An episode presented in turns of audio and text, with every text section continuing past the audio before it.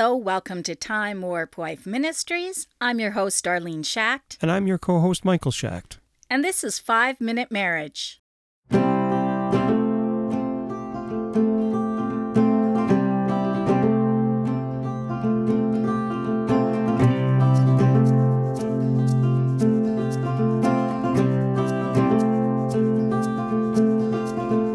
Today's Bible verse comes from John chapter 10, verse 10.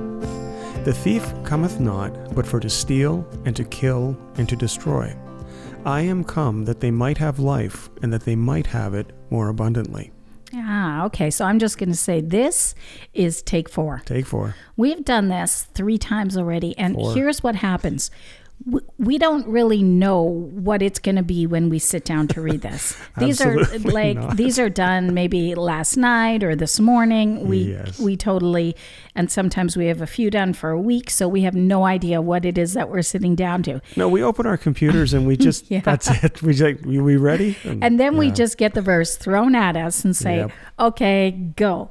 Because I do find that that is the best way. I find that if I do try to rehearse something, it just doesn't work out. I want, No. I really, really pray that God will be speaking through me and that I won't be speaking through myself.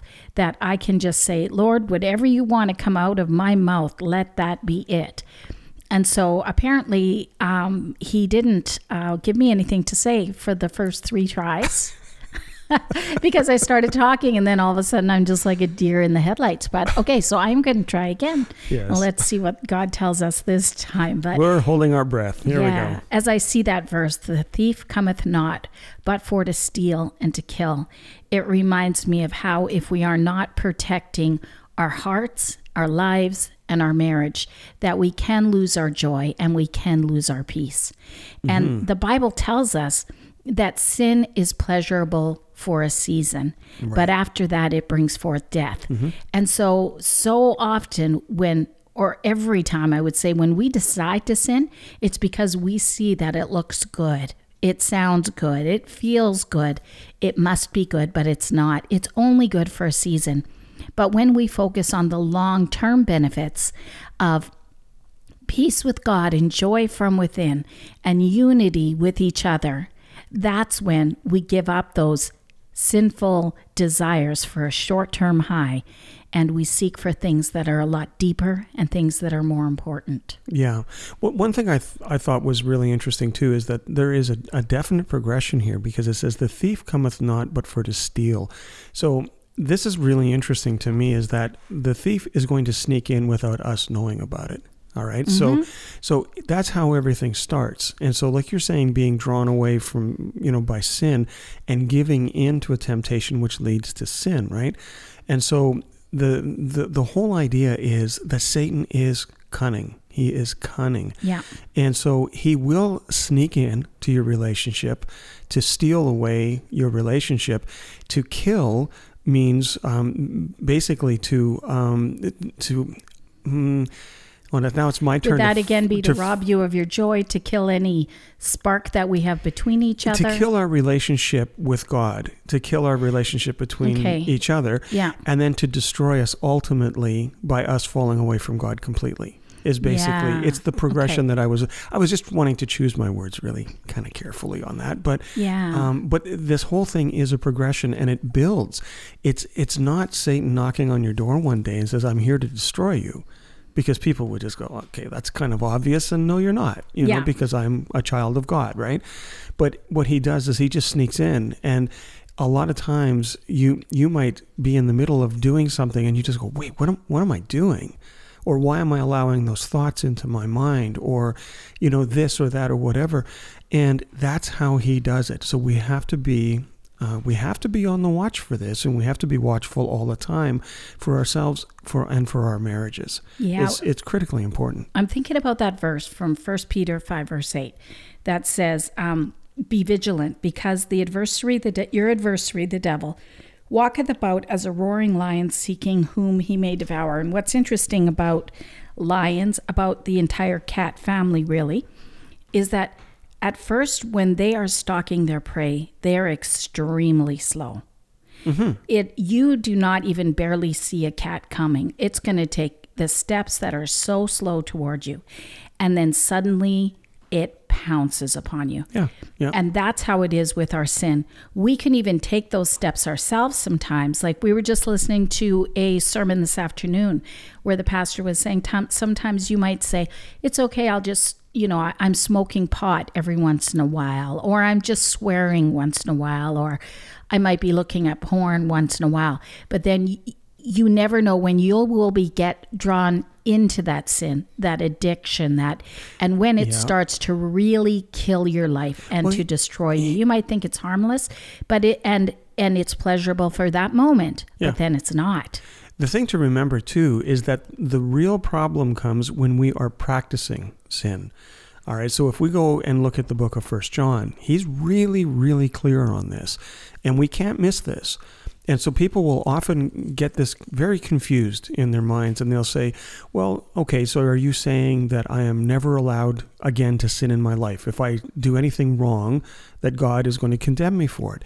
No, he's not. But if you're practicing your sin, if you are hanging on to something you know is wrong and you're continually doing that, you are in a lot of danger. That is the practicing of the sin that John is very, very clear on. And so if if you wanted to look at that, First John is is the book to go to for that. So that's what we have to watch out for. We have to make sure we're not falling in to this trap of, you know, conforming to the way of the world. And that is so important, that is so critical. And that is the area that Satan is really doing the most damage is telling people that it is okay to sin or mm-hmm. giving the people you know people the idea that it's okay because that is the step of stealing beginning to steal from you because you're not even aware that something is being taken from you Yeah, like our son Nathaniel, he says, I won't eat. He doesn't want to drink because mm-hmm. he knows that there is a danger in doing that. Mm-hmm. And there's a lot of people who think like, well, that's okay for me. Like my, you know, I've had um, a history in our family of alcoholism, so I've seen the danger that that can do for some people. Yeah. Well, other people can have a glass of wine every once in a while, and I have done that. Like I, I like once in a while, I will have a glass of wine, but sometimes it's better to just avoid those things that we know can be a stumbling block for us. Right. And so then I admire someone who's done that, made that decision, and said, you know what, this could potentially be harmful to me, so I won't Yeah. do it. And talking about that. Um, that cat again, and how um, Peter had said that it, Satan is like a lion that prowls around. Right in the beginning of um, Genesis, when Cain killed Abel, God said to Cain, um, no, this was before he killed Abel. He said, Sin is crouching at your door. It desires to have you, but you must rule over it. yeah And the word for crouching there is um, R A B A T S in the Greek. And what it means is to crouch on all four legs, like um, like an animal or like a cat when they're stalking their prey. Yep. So there we see that again, how it's it's sneaking up on it. But God says, you must rule over your sin or it will rule over you. And some people say, destroy sin before it destroys you. So, in the same way, we need to destroy sin before it destroys our relationship with God, before it destroys our relationship between each other. And if you ever wanted a bit of a visual for that, um, the whole idea of sin crouching at the door, that is actually shown in the old medieval churches. When you see gargoyles on the top of the churches, they are crouching. And that is supposed to be a reminder to people that sin is crouching and waiting for you. And that's where the church is the sanctuary to go into. Okay, question. Sure. Did gargoyles really exist?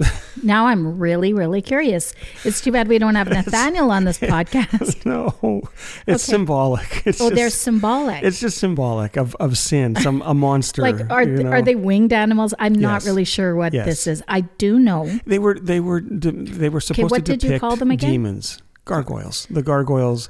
See now that was that was are um, those not the things oh boy here we in the go. Wizard of Oz? then? No. Okay, those Oh. flying around things. the flying monkeys.